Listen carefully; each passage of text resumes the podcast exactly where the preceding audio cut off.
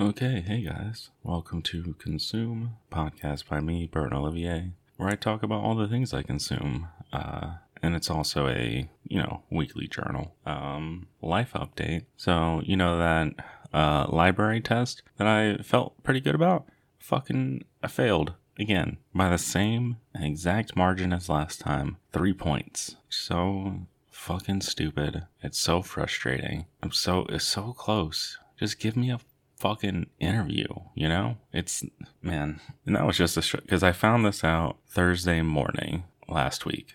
Today's Tuesday. Um, so it was the day after I recorded last week. I woke up and then I got that email, uh, real bummed out. And then I had a very long and stressful day of going to get my physical for my job with the uh, City of Glendale Parks Services or whatever the fuck and that was it was just so fucking annoying. It was such a long day. So uh you know i had to take a physical and i knew that there was going to be a drug test. And i have a lot of uh issues when it comes to peeing in public of any kind. It used to be a lot worse. It's gotten better. Now like if i'm in a restroom and if i like can get a stall and sit down and be comfortable. I can pee in most public restrooms, but it used to be I could not pee in any public restroom if there was anybody else, if I even thought anybody else was coming in the door. I like there were times back in my like early 20s where we'd be out at like bars and I had to like I've like left bars and like left events uh to pee and just like not been able to get back in because you know there was a cover and I already paid it and there's no ins and outs at the bar or whatever and I just had to like wait outside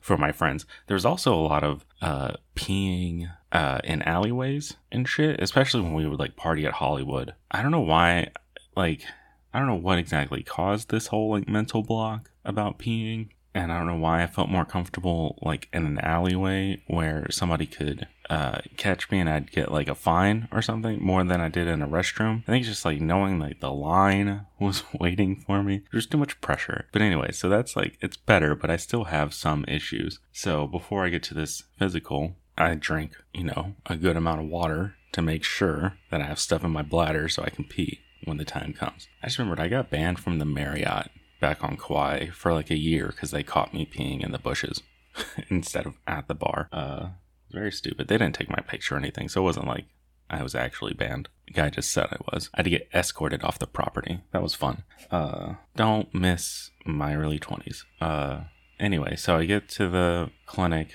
I go in, and right off they have me filling out paperwork for like 20 minutes and like by the end of this 20 minutes like i have to pee so bad i can't think and then finally the guy calls me in. We go in and i'm like hoping we get right to the uh urine test.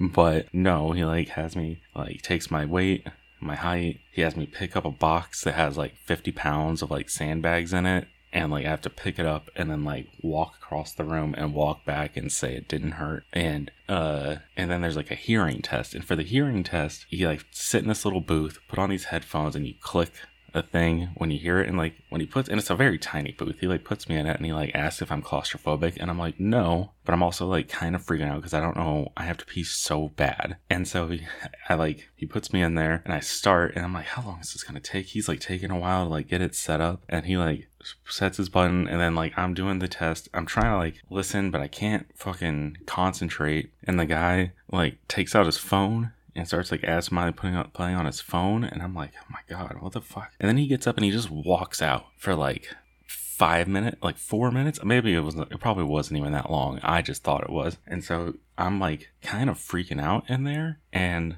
i like almost like kick my way out of it out of out of that little booth because like I just couldn't think and I needed to pee so fucking bad. And then he comes in and I like knock on the window and I open. He opens the door and he's like, "You okay? What's going on?" I'm like, "Is there? There's a urine test, right?" And he's like, "Oh, you got to pee?" And I'm like, "Yeah, we, I need to go right now." And so he's like, "Okay, fine. We'll just we'll come back to this. Let's go." And so we go. And I was worried that there was gonna be like a urine test where they have to like watch you pee because I know that's a thing that is like people have done. But no, thankfully, it's like just put you in there. It says don't flush the toilet. And they put like a little tablet to test and see if there's like fake pee or whatever. He said I had four minutes to like fill half fill this little cup. And of course, since I was like so anxious, it like took me a while to like get things going. But I did, and it was just very stressful. And then then went back and finished the hearing test, which I thought I did bad on because my tinnitus was pretty bad with those headphones on. It's just like a lot of faint beeps. You have to press a little button when the beeps happen. But uh I asked him later, he said it did good. And then he fucking drew blood they took two vials of blood, which seems like a lot for this thing. And then they sit me, the guy says like, all right, now just sit and wait for the principal to come and like finish your checkout and then you're good to go. And I thought that meant, oh, we'll be in here. He'll come in like in a couple minutes real quick.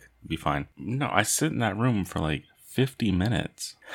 just like looking at my phone and like the door's closed and I'm like, did they forget about me? I like, and so of course, after 50 minutes, whenever I get up to open the door to peek my head out to see if anybody's around, it is right when the doctor's coming in. And she looks at me like I'm fucking crazy for getting up and wondering where the fuck uh, anybody was. And she like then does her test, you know, listens to my lungs and like presses on my chest and stomach to see if there's any like weird pains and has me bend over to touch my toes and like twist and make sure I can like move uh, it was just a, lot. And then so then that was it for the physical. And then I had to go to HR and like the day before I had like spent I think I mentioned this, I had spent a few hours like on Adobe Reader, like filling out the HR forms. And so my HR appointment was me going there, talking to the girl there, and then she just prints out all of those forms that I sent, and then I have to fill in the little places that I miss. Of course, I'm in this office, and there's fucking, I'm the only one wearing a mask, of course. So, good sign of things to come for when I start working. And so I fill out these forms, and then I have to go and like walk across the street to this little shitty check cashing place, and they have to like take my fingerprints and do like a live scan, and that took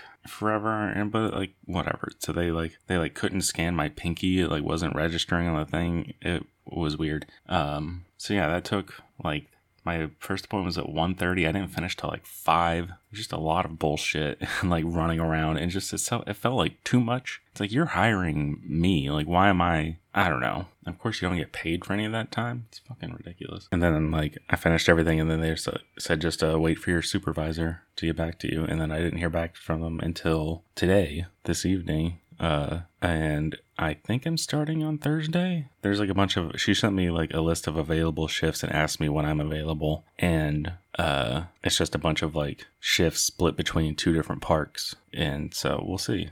Most of them are like four hours, which is pretty chill. I'm only getting paid $16 an hour, which isn't terrible, but isn't great. So I'm definitely gonna have to find some other job or side hustle I was reading a, I was, I don't know, I was listening to a podcast. My, I, when I lived in Portland, I went to like a voice coach, and she like helped me record a, uh, a demo for like e narration and commercials that I never ended up doing anything with, uh, because I had no willpower or motivation. And she was like on a little podcast, and I listened to it the other day because she like tweeted about it and um they're talking about audiobooks and there's like i guess places where you can do audiobooks and like they want you to be the editor also. And since i like edit this podcast and i think the quality of it comes out fairly well so i might i might look into that. Be a pretty good side hustle though i think it'd be hard to get like any kind of substantial money from it and it probably is a lot of work. I don't know. I need to look into it. I think the hardest part if i did this is i would need a more a quieter recording setup. Of course, right when I'm talking about this, there's a dog barking because where I record is just in my living room, and I think it does pretty good on the sound. But if there's like any noise outside, I feel like it comes through.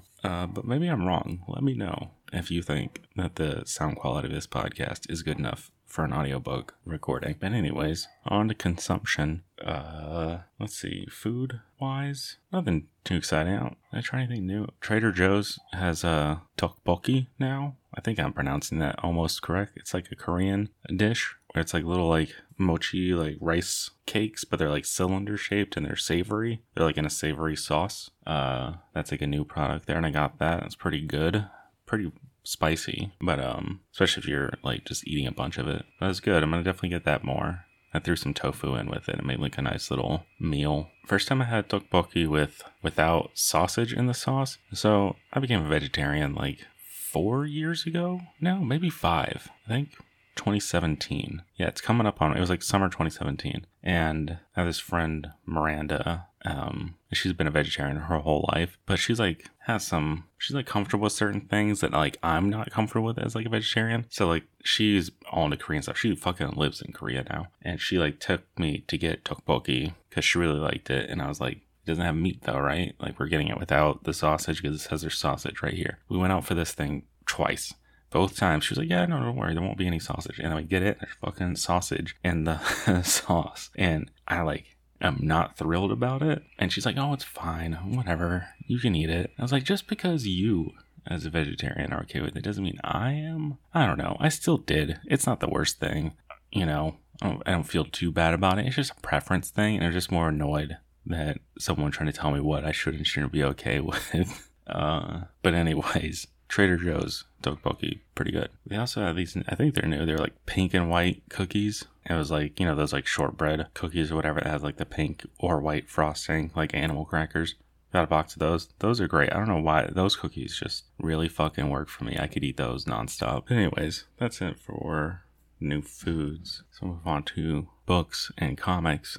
And so I finally did it. I finally caught up with uh, all of the comics that have come out this year that I read illegally online uh, on that Russian site, and I'm feeling pretty good about my organization. Now that I have I like have an account and like I learned the like whole bookmarking system. And I think I like figured out a way to better enjoy series. Because I'm gonna start putting aside mini series which is like most uh mainstream comics now it's just a bunch of like different miniseries all coming out at the same fucking time there's very few like actual ongoings that I keep up with. So I'm gonna start putting those to the side so I can like read them all at once instead of like having uh 40 different stories that I'm trying to like keep in check in my mind, you know. And now that I've finished uh, catching up on those, I'm gonna shift back to physical books and read all the the few trades that I've like stacked up in this month of only reading online comics and finally get through some of my novels because I have a whole shelf that's just novels that I've bought and uh,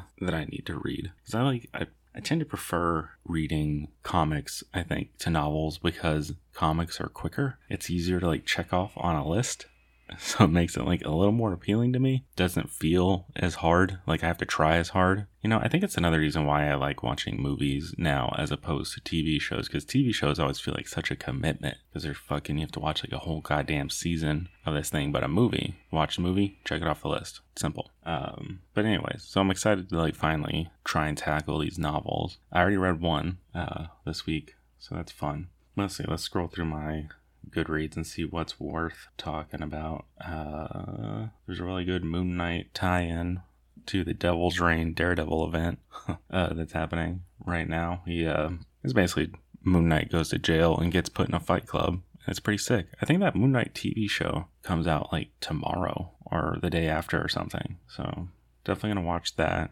Uh, let's see. Uh, Reckoning War, uh, Trial of the Watcher was a good little one shot. Reckoning War is a Fantastic Four event that's happening now, and this Trial of the Watcher was basically like a what if of like what if Uatu the Watcher didn't interfere with Galactus when Galactus um first came to Earth.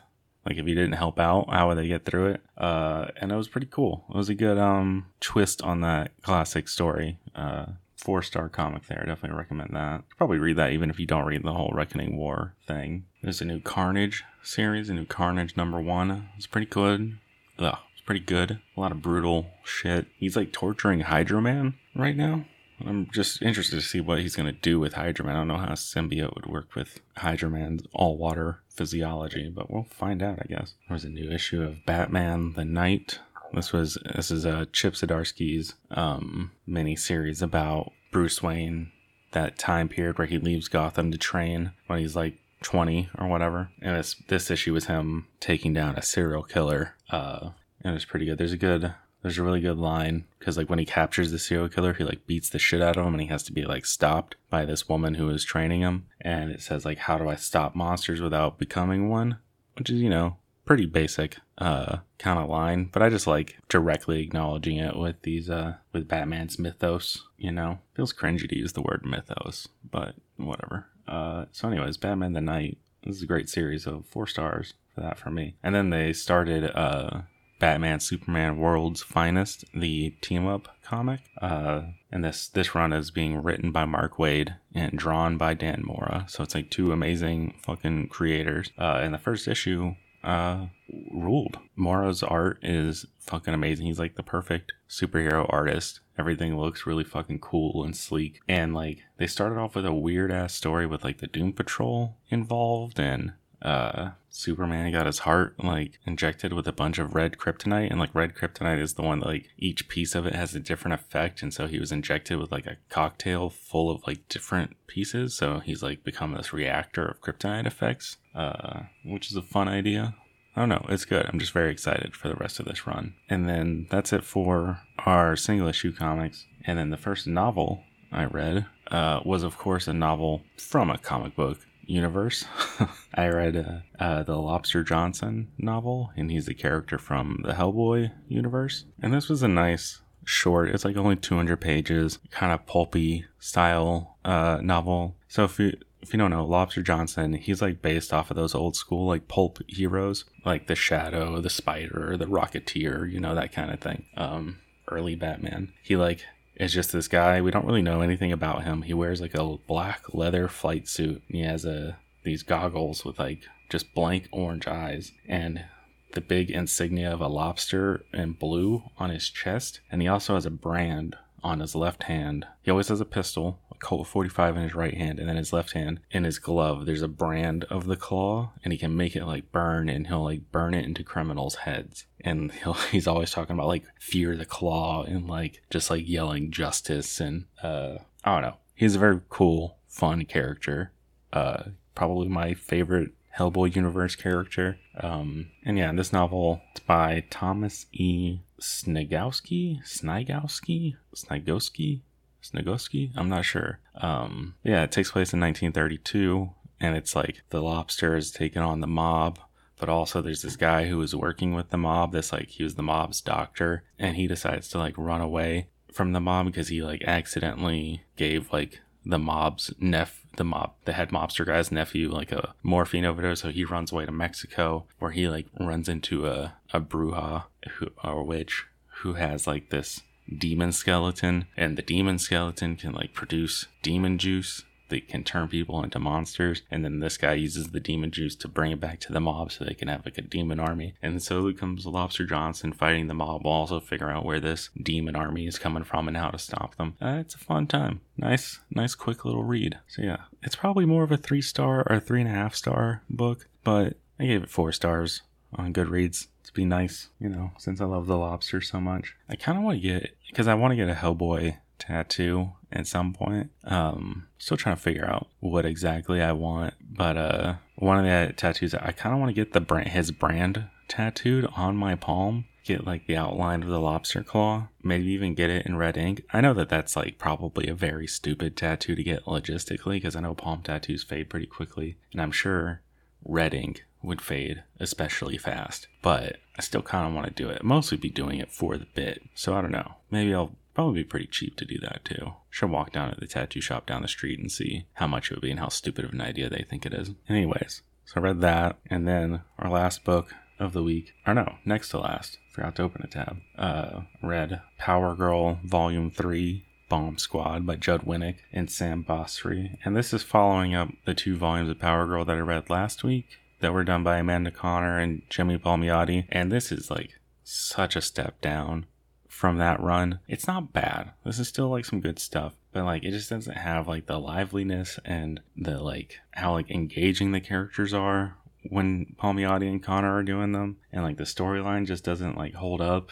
It all feels just so sparse and like kind of bland in, in comparison. And then Sam Basri's art, which I was actually excited when I saw Sam Basri was the artist on this because I only learned about him recently. I didn't realize he'd been doing art for this long because this book's from like 2009 or something. And he's like one of my favorite artists going now, but you can tell that this book is definitely towards the beginning of his career. He hasn't like quite found his footing yet. Um, and it also like really suffers from that like late 2000s, early 2010s, like digital coloring that all of the big two books were doing. Like, just makes everything look so flat and lifeless. And yeah, just three stars for for Power Girl Volume Three. Um, and then the actual last book I read I read Black Panther uh, by Christopher Priest, Volume 1.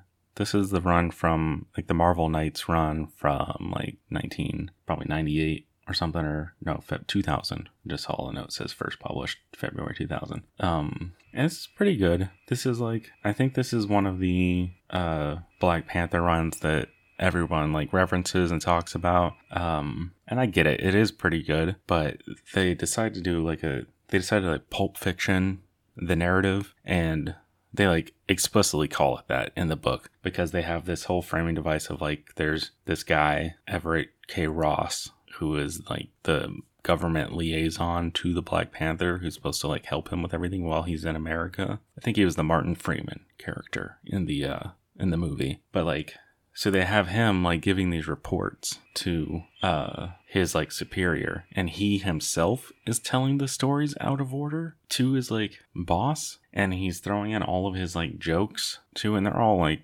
pretty groan worthy in like late 2000s there's a lot of like just like dumb bullshit that just feels unnecessary and uh the fact so the fact that they decide to like pulp fiction the narrative and then make it like this guy's thing and everybody else in the comic like his his like higher up who's like also his girlfriend or whatever gets annoyed with him for not being able to tell stories in order. And like i completely relate with that because i think that's fucking annoying that that's just something that this guy does. Uh so i don't really like that they did that. If they didn't have that framing device i might not have even noticed it as much and when it stood out to me. Um I don't know, but it is like if you can get past that, there is like it is pretty easy to read and it flows pretty well, and there are like some actual like interesting uh stories, you know. And you got Black Panther doing some fun stuff like taking down Mephisto with one punch and uh successfully defeating Hydro Man like Carnage is doing now. Uh, while while like dealing with a bunch of like political stuff with Wakanda and trying to like overthrow a coup and all of this.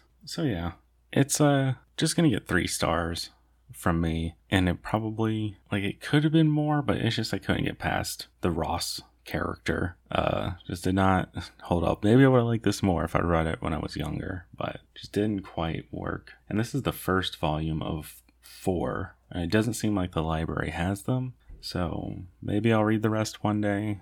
We'll see. I'm not going to go out of my way to do it. And yeah, I think that's it for for books and for part one. Uh, be back in a second uh, to talk to you about movies after my final day of freedom tomorrow. And there's some good movies this week, so looking forward to talking about those. I'll be back in a sec.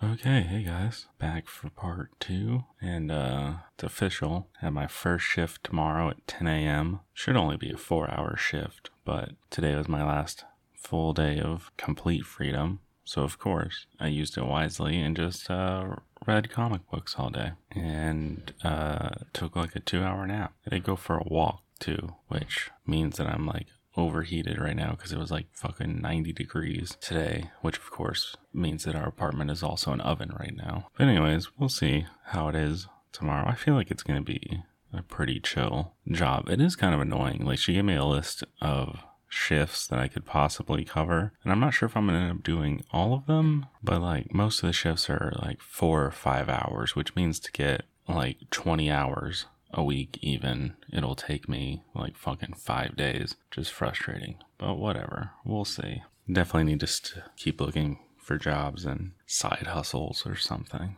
but anyways let's just get to the movies uh, this week. It's a pretty good batch. There's a couple duds in there but some movies i really like which starting with pray for death from 1985 uh, and this is a ninja movie with um sho kosugi who was the bad guy in, or he was the bad ninja in that Franco Nero uh, Enter the Ninja that I watched last week. And this movie has so many fucking wild choices in it. I like, this is the movie I took the most notes for in a long time because there's just so many weird things. So, Sho Kosugi is like a Japanese businessman who has a secret ninja history where his dad taught him and his brother how to be ninjas and also his brother him and his brother were sparring but then his brother slipped and impaled himself on a sword.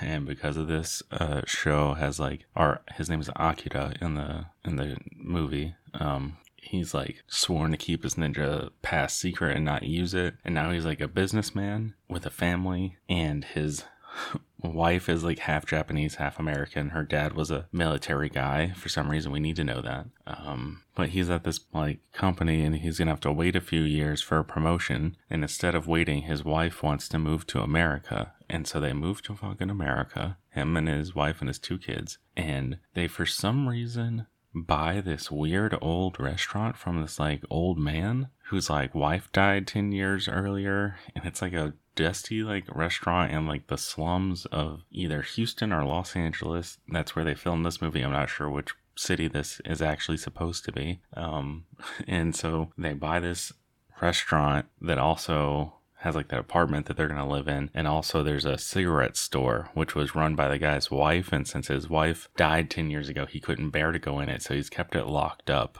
uh, for years and hasn't gone in it. And since he hasn't gone in it, for somehow the cops know this, or some like corrupt cops and these mobsters and so they use it to um they use it as like a dead drop? Like they have their own lock they put on this door that this old guy didn't notice for 10 years. And so they put the lock on their own lock on the door and they use like they go in there and like under the floorboards. They use it as a dead drop for stuff for the corrupt cops to leave to the mob to come pick up later. And so the movie starts with them leaving uh, a necklace. They steal this necklace. It's like called the Van Aden or Van Alden necklace. They repeat the name a hundred fucking times in the movie. But when they're dropping it off, one of the corrupt cops decides to keep it from himself, which leads into this whole like spiral, like the problem of the movie. because there's one of the guys in the mob, there's this guy named Limehouse Willie, who uh, is played by the guy who wrote the movie, and he looks like Walter Matthau's like shitty brother, and he is one of the worst villains I think I've ever seen in a movie. He's just such a sadistic, evil asshole. throughout the whole fucking thing. Um, they like get the old guy as they're leaving town and he like beats the shit out of the old guy's knees with a cane and then like kills him and like burns him in his car for no real reason. Well, the reason was because they wanted an explosion in the movie. There's a couple great fucking car explosions in this where they obviously used a lot of gasoline because there's a lot of fire. And yeah, then the whole movie is pretty much just Limehouse Willie terrorizing Akira throughout the whole thing. And then finally, Akira like being like, I need to be a ninja again and take down this guy because this guy is insane and kills my wife and kidnaps my, his kid. So I don't know it's been a week now since I watched this, so I forgot a lot of it, unfortunately. But there's just so many fucking wild things. Like, you guys should definitely watch this. Like, the final fight, it's, in, it's insane that this, like, Sho Kosugi is supposed to be this incredibly talented ninja, but he has a pretty even fight. And, like, Limehouse Willie, like, beats his ass throughout a lot of it. And Limehouse Willie is just, like, a random mob heavy. There's no, he's just an asshole it doesn't say that he has any training or anything. He's just a tough bastard. Like, and it really gets like, toward, especially towards the end, like the last fight in the warehouse, you really get like kind of Batman Joker vibes from it, which is funny. They find the warehouse and there's like a room with mannequins that they fight in is kind of like trying to recreate like a kind of Hall of Mirrors kind of fight, you know? It made me think about I used to work in the receiving dock for Macy's, and in the Portland Macy's that I worked at, it was like in the basement of the downtown building, and there was like a room, this like dingy ass storage room where they just kept like hundreds of mannequins. It was very creepy. And I don't know if I ever told this story on here about my coworker back at um, the Macy's on Kauai, like scaring me with mannequins. We were moving a bunch of stuff into a storeroom for something like I think a mattress sale. And like we set up a bunch of mannequins facing a wall. And I just kind of absentmindedly said, like, man, wouldn't be fucked up if we came back in here and all those mannequins were looking at us? And my coworker heard me say that. And so she quickly turned them all around. So the next time I walked in, it actually did catch me off guard and like scared the shit out of me. I like full on like froze in my tracks and gasped, kind of scared. It was funny. But anyways, Pray for Death. Uh, really fun, ridiculous uh, ninja movie, four stars. And then uh, I watched Congo from 1995. And this is like a movie. This movie sucks. It's a dud. It's not, but it's like an entertaining dud. Because this is a movie that's like been in my consciousness for a long time. Because I remember the advertising campaigns from it. I'm pretty sure I had a Congo watch from Taco Bell. Um, I remember that when I was a kid. So it's just all always one of those movies that like I knew about but just never watched, and I never heard anyone say anything good about it, and for good reason. Uh, it just like so much in happens in this movie, but also like nothing happens. So we got like this guy who trains a a gorilla to talk using sign language and gives her a glove that can read the sign language and speak for her. And he wants to bring the monkey back to the Congo, but at the same time, Laura Linney is playing this woman who uh, needs to go to the Congo to get a diamond because her ex boyfriend or ex fiance Bruce Campbell is there and looking for this like special diamond, and he's gets killed at the very beginning of the movie. And so like they go and they team up with Tim Curry, who's playing a ridiculous Romanian uh character named Herkermer Homolka. And then they also meet up with fucking uh Ernie Hudson, who is playing like a hunter type character who has a British accent, and he's having a lot of fun. Uh Joey Pants is in there somewhere. It's just oh Joe Don Baker from two different Bond movies. He's in this. It's fun to see him again. But like, I don't know, just nothing, nothing clicks. It's just constant. Like the whole like first like hour and 15 minutes of this movie feel like the beginning of the movie. Like it doesn't there's no like second act. It doesn't like really build up to anything. And like the effects are just kind of embarrassing. Like the gorillas kind of look cool. There's like evil like white gorillas. Um but i don't know. It just doesn't just doesn't click. Doesn't work. The actors are having fun, so it's kind of fun to watch them. Uh, but like that's about all this movie has going for it. But I still I give it three stars because I was never like upset at how bad I was. I was just like, man, wow, this is bad. Uh, yeah. Also, they do put some Taco Bell in the movie, and it was cool to see the old Taco Bell uh, packaging from when I was a kid. So there's that. And then next movie this is a movie I knew nothing about and wasn't expecting to enjoy as much as I did. It was Runaway Train from 1985. Uh, it's a Cannon movie and it fucking rules. I wasn't expecting it to be so cool and also so heavy. So it's about uh, Jon Voight who I will admit this until I just now looked up the info. I thought it was Rutger Hauer for some reason in the whole movie, but no, it's Jon Voight. Uh, is like this old horrible criminal at this prison in Alaska. He's just a horrible bastard. And Eric Roberts is also in the prison, and he's like kind of a naive uh, guy who like really looks up to Manny, uh, Jon Voight. Um, and so they uh, escape the prison in the middle of Alaska and they like cross like this frozen tundra and they get on a train. And the train that they happen to get on, right after it starts to get going, the guy, the conductor of the train, has a heart attack and falls off of the train. And so the train is just flying down the tracks, picking up speed. And then that's like the whole movie is just them on this train. For the first while, they don't even know that something's wrong. And so uh, it's like almost two movies playing at once. There's like them on the train and dealing with like talking about like prison and life in and out of prison while also this warden this like crazed warden who has a real hard on for manny uh, is chasing after him but then there's like shots of like the alaskan railroad like main office who are trying to like mitigate this disaster and figure out how to stop the runaway train and they have no idea that the prison thing is happening at the same time but yeah it's just such a cool like the performances are great and it's like gets into the, like these like kind of deep ideals about like the like what it means to be free, you know, in our society and like how to live in it and like I don't know, like what you're willing to do for all this. And there's like there's a bunch of like really beautiful shots too. Like the the landscapes of like this train like traveling through the tundra and all this snow and shit. Uh I don't know if it's actually tundra, I'm just saying that word. Um and just looks fucking great. And like the few shots of like the train like slamming into a the back of another train looked pretty fucking sweet. There's some good like uh stunt work of like people walking on top of the train and shit. But yeah so fucking extremely solid four stars for runaway train. Like this is a great movie. I definitely want to watch it again at some point. Oh, and this is also the movie where uh, we get Danny Trejo. Like Tiny Lister is also in this, like a very young Deebo. But this is the movie where we get Danny Trejo's origin story, which is cool, where he like was a prisoner who was just like friends with a guy who was in the prison, and the guys like saw him and really liked his look. And since he knew how to box, they like put him in the boxing scene with Eric Roberts. Uh, so that's that's pretty cool that we got uh, Danny Trejo from this movie too. then uh, next up, Kickboxer.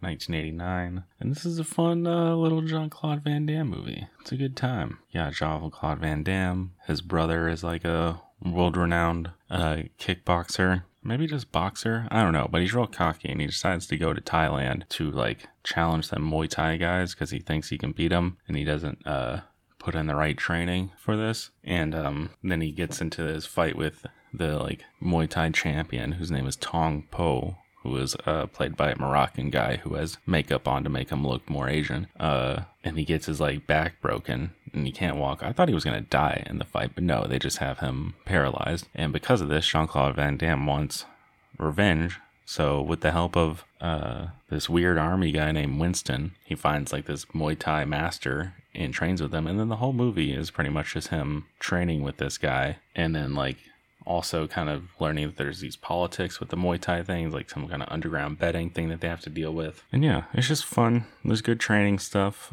Uh, a lot of silly shit. This is the movie where we get that that the famous gif of Jean Claude Van Damme dancing very awkwardly because his trainer gets him really drunk and has him go dance with these girls so that all the locals at this bar will beat the shit out of him as like part of the training. Uh, so that's pretty fun.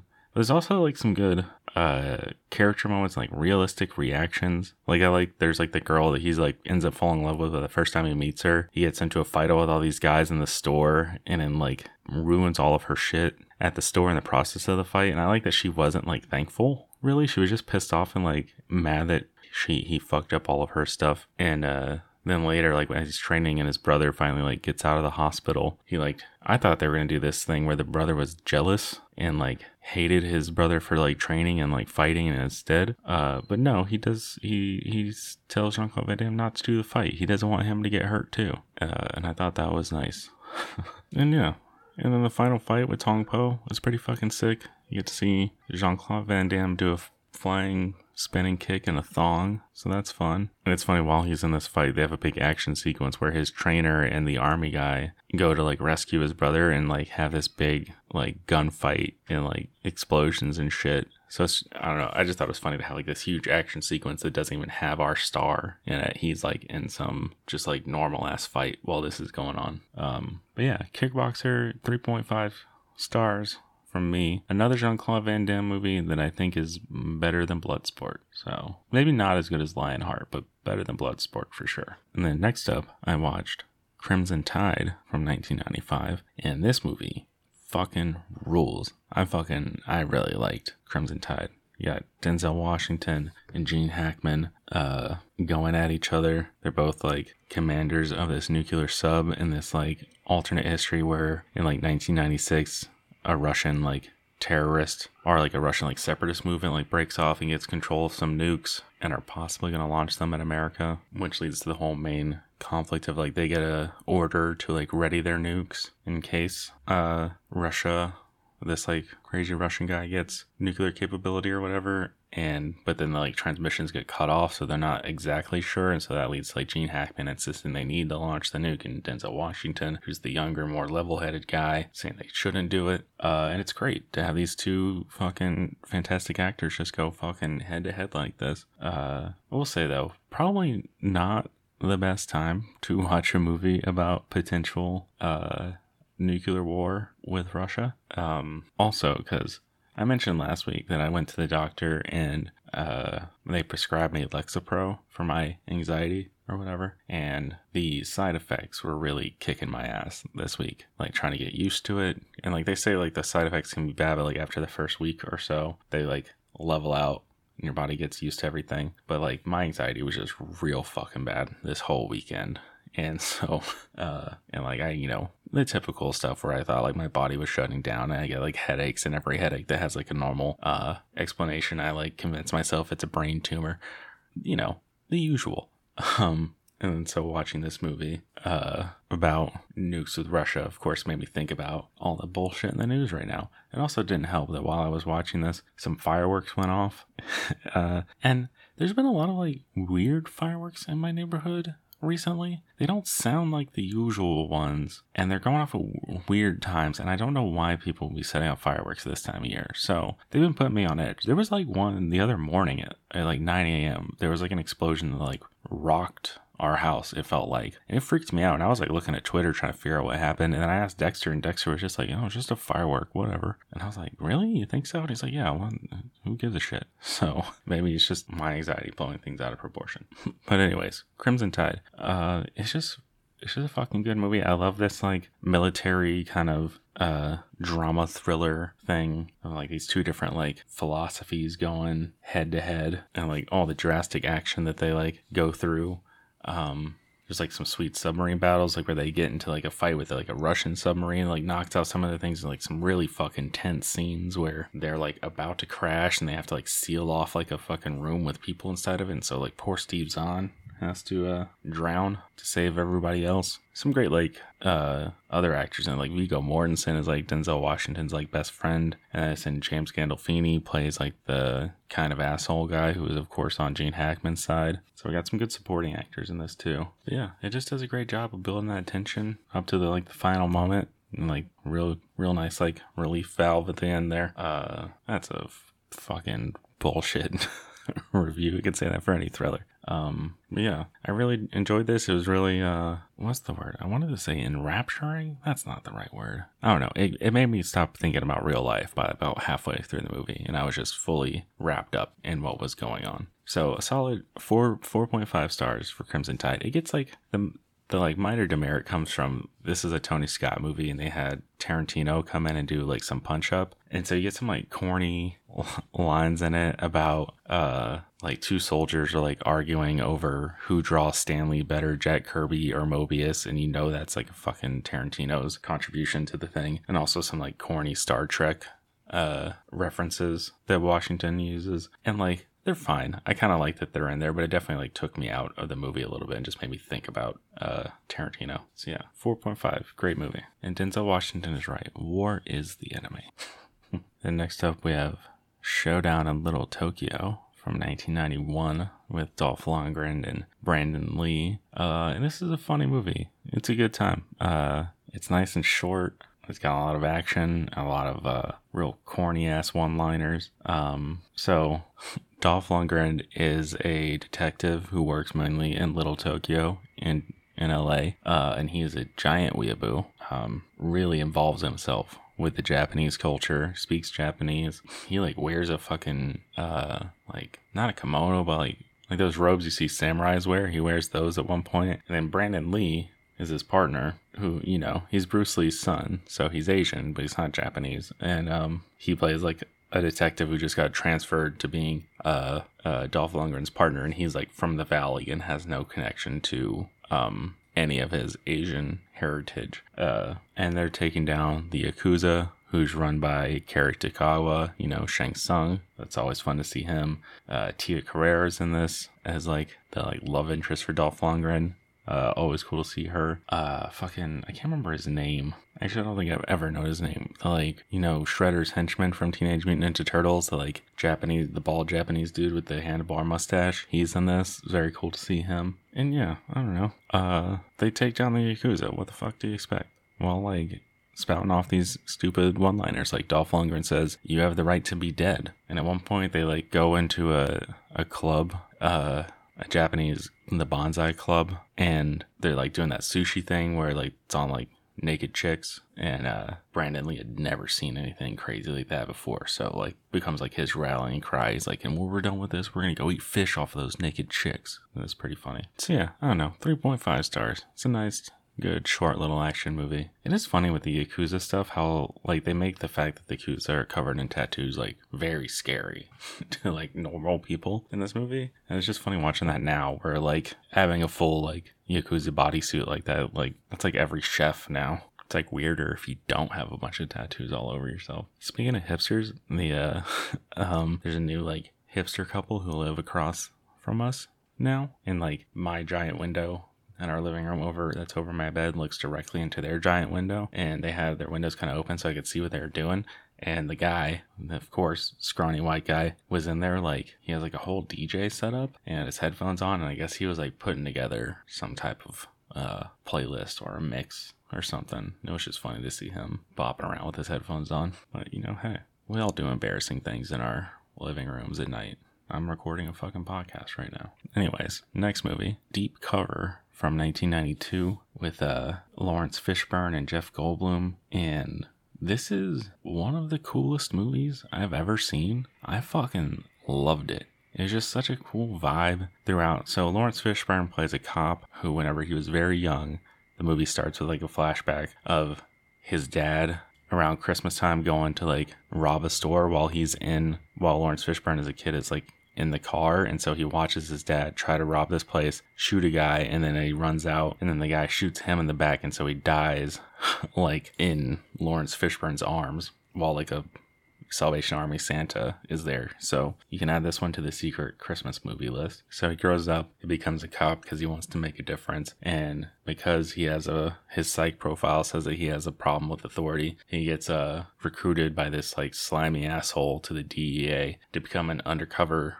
guy in Los Angeles. They're like, they start out in like fucking Columbus or something. For some reason, the DEA moves him to LA, make him a drug dealer, where he gets involved with this whole, uh, like mob drug ring with Jeff Goldblum and some other guys. And just fucking, it's just a great time. From there out, like all the fucking, I was gonna say intrigue, that feels like a shitty word to use. Whatever uh, you know, all this shit happens. It goes right, it goes wrong, blah blah blah. And the whole time, like Laurence Fishburne is like has this really sweet, like neo noir kind of uh narration throughout, and his voice just sounds so good. And they write some like great lines, and uh, this movie is directed by Bill Duke, who was, you know, I know him. I didn't realize that he was like a director. I just know he was like in The Punisher, or not The Punisher, the fucking Predator.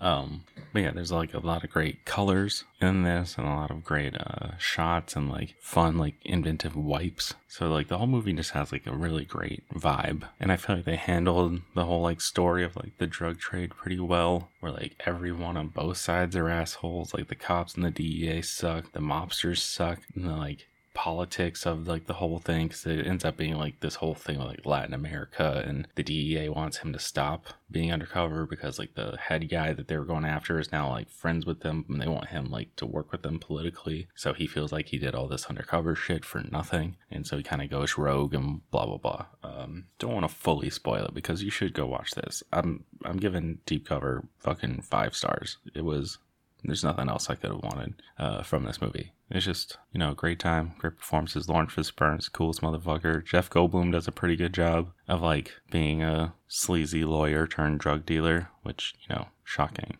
Um, yeah, loved it.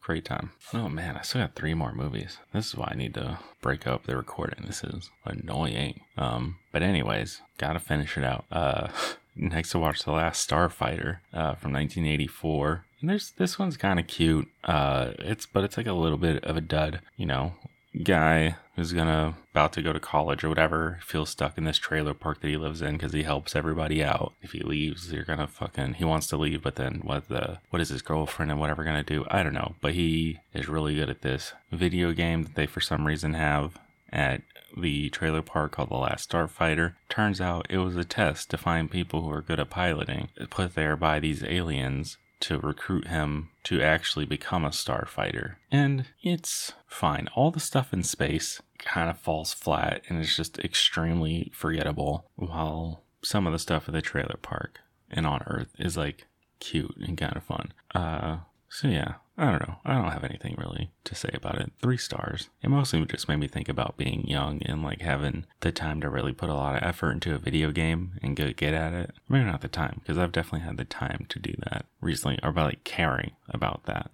Made me a little nostalgic for that. But that's about it. Next up, we got Broken Arrow from 1996. And this is a John Woo movie with uh, Christian Slater and John Travolta. Uh, and this movie is fine. There's a lot of good like stunts and shit. So it's about Christian Slater and John Travolta. They're like co-pilots for a B-52 bomber, and they're doing a test run. And they actually have nukes in there for some reason, like they need to test radiation levels or something. And this leads to a plot where John Travolta has uh, gone bad, and this is gonna like kill Christian Slater and like have the nukes and like he has like a team set up to like retrieve them and then they're going to hold them ransom to get a bunch of money from the US government. This goes wrong, of course. Christian Slater survives and he teams up with this like park ranger chick to uh try and stop John Travolta. And the whole movie is basically just them like fighting in the desert. Uh and yeah, I don't know. It was like the story itself was just kind of boring and like I never like believed it. I never like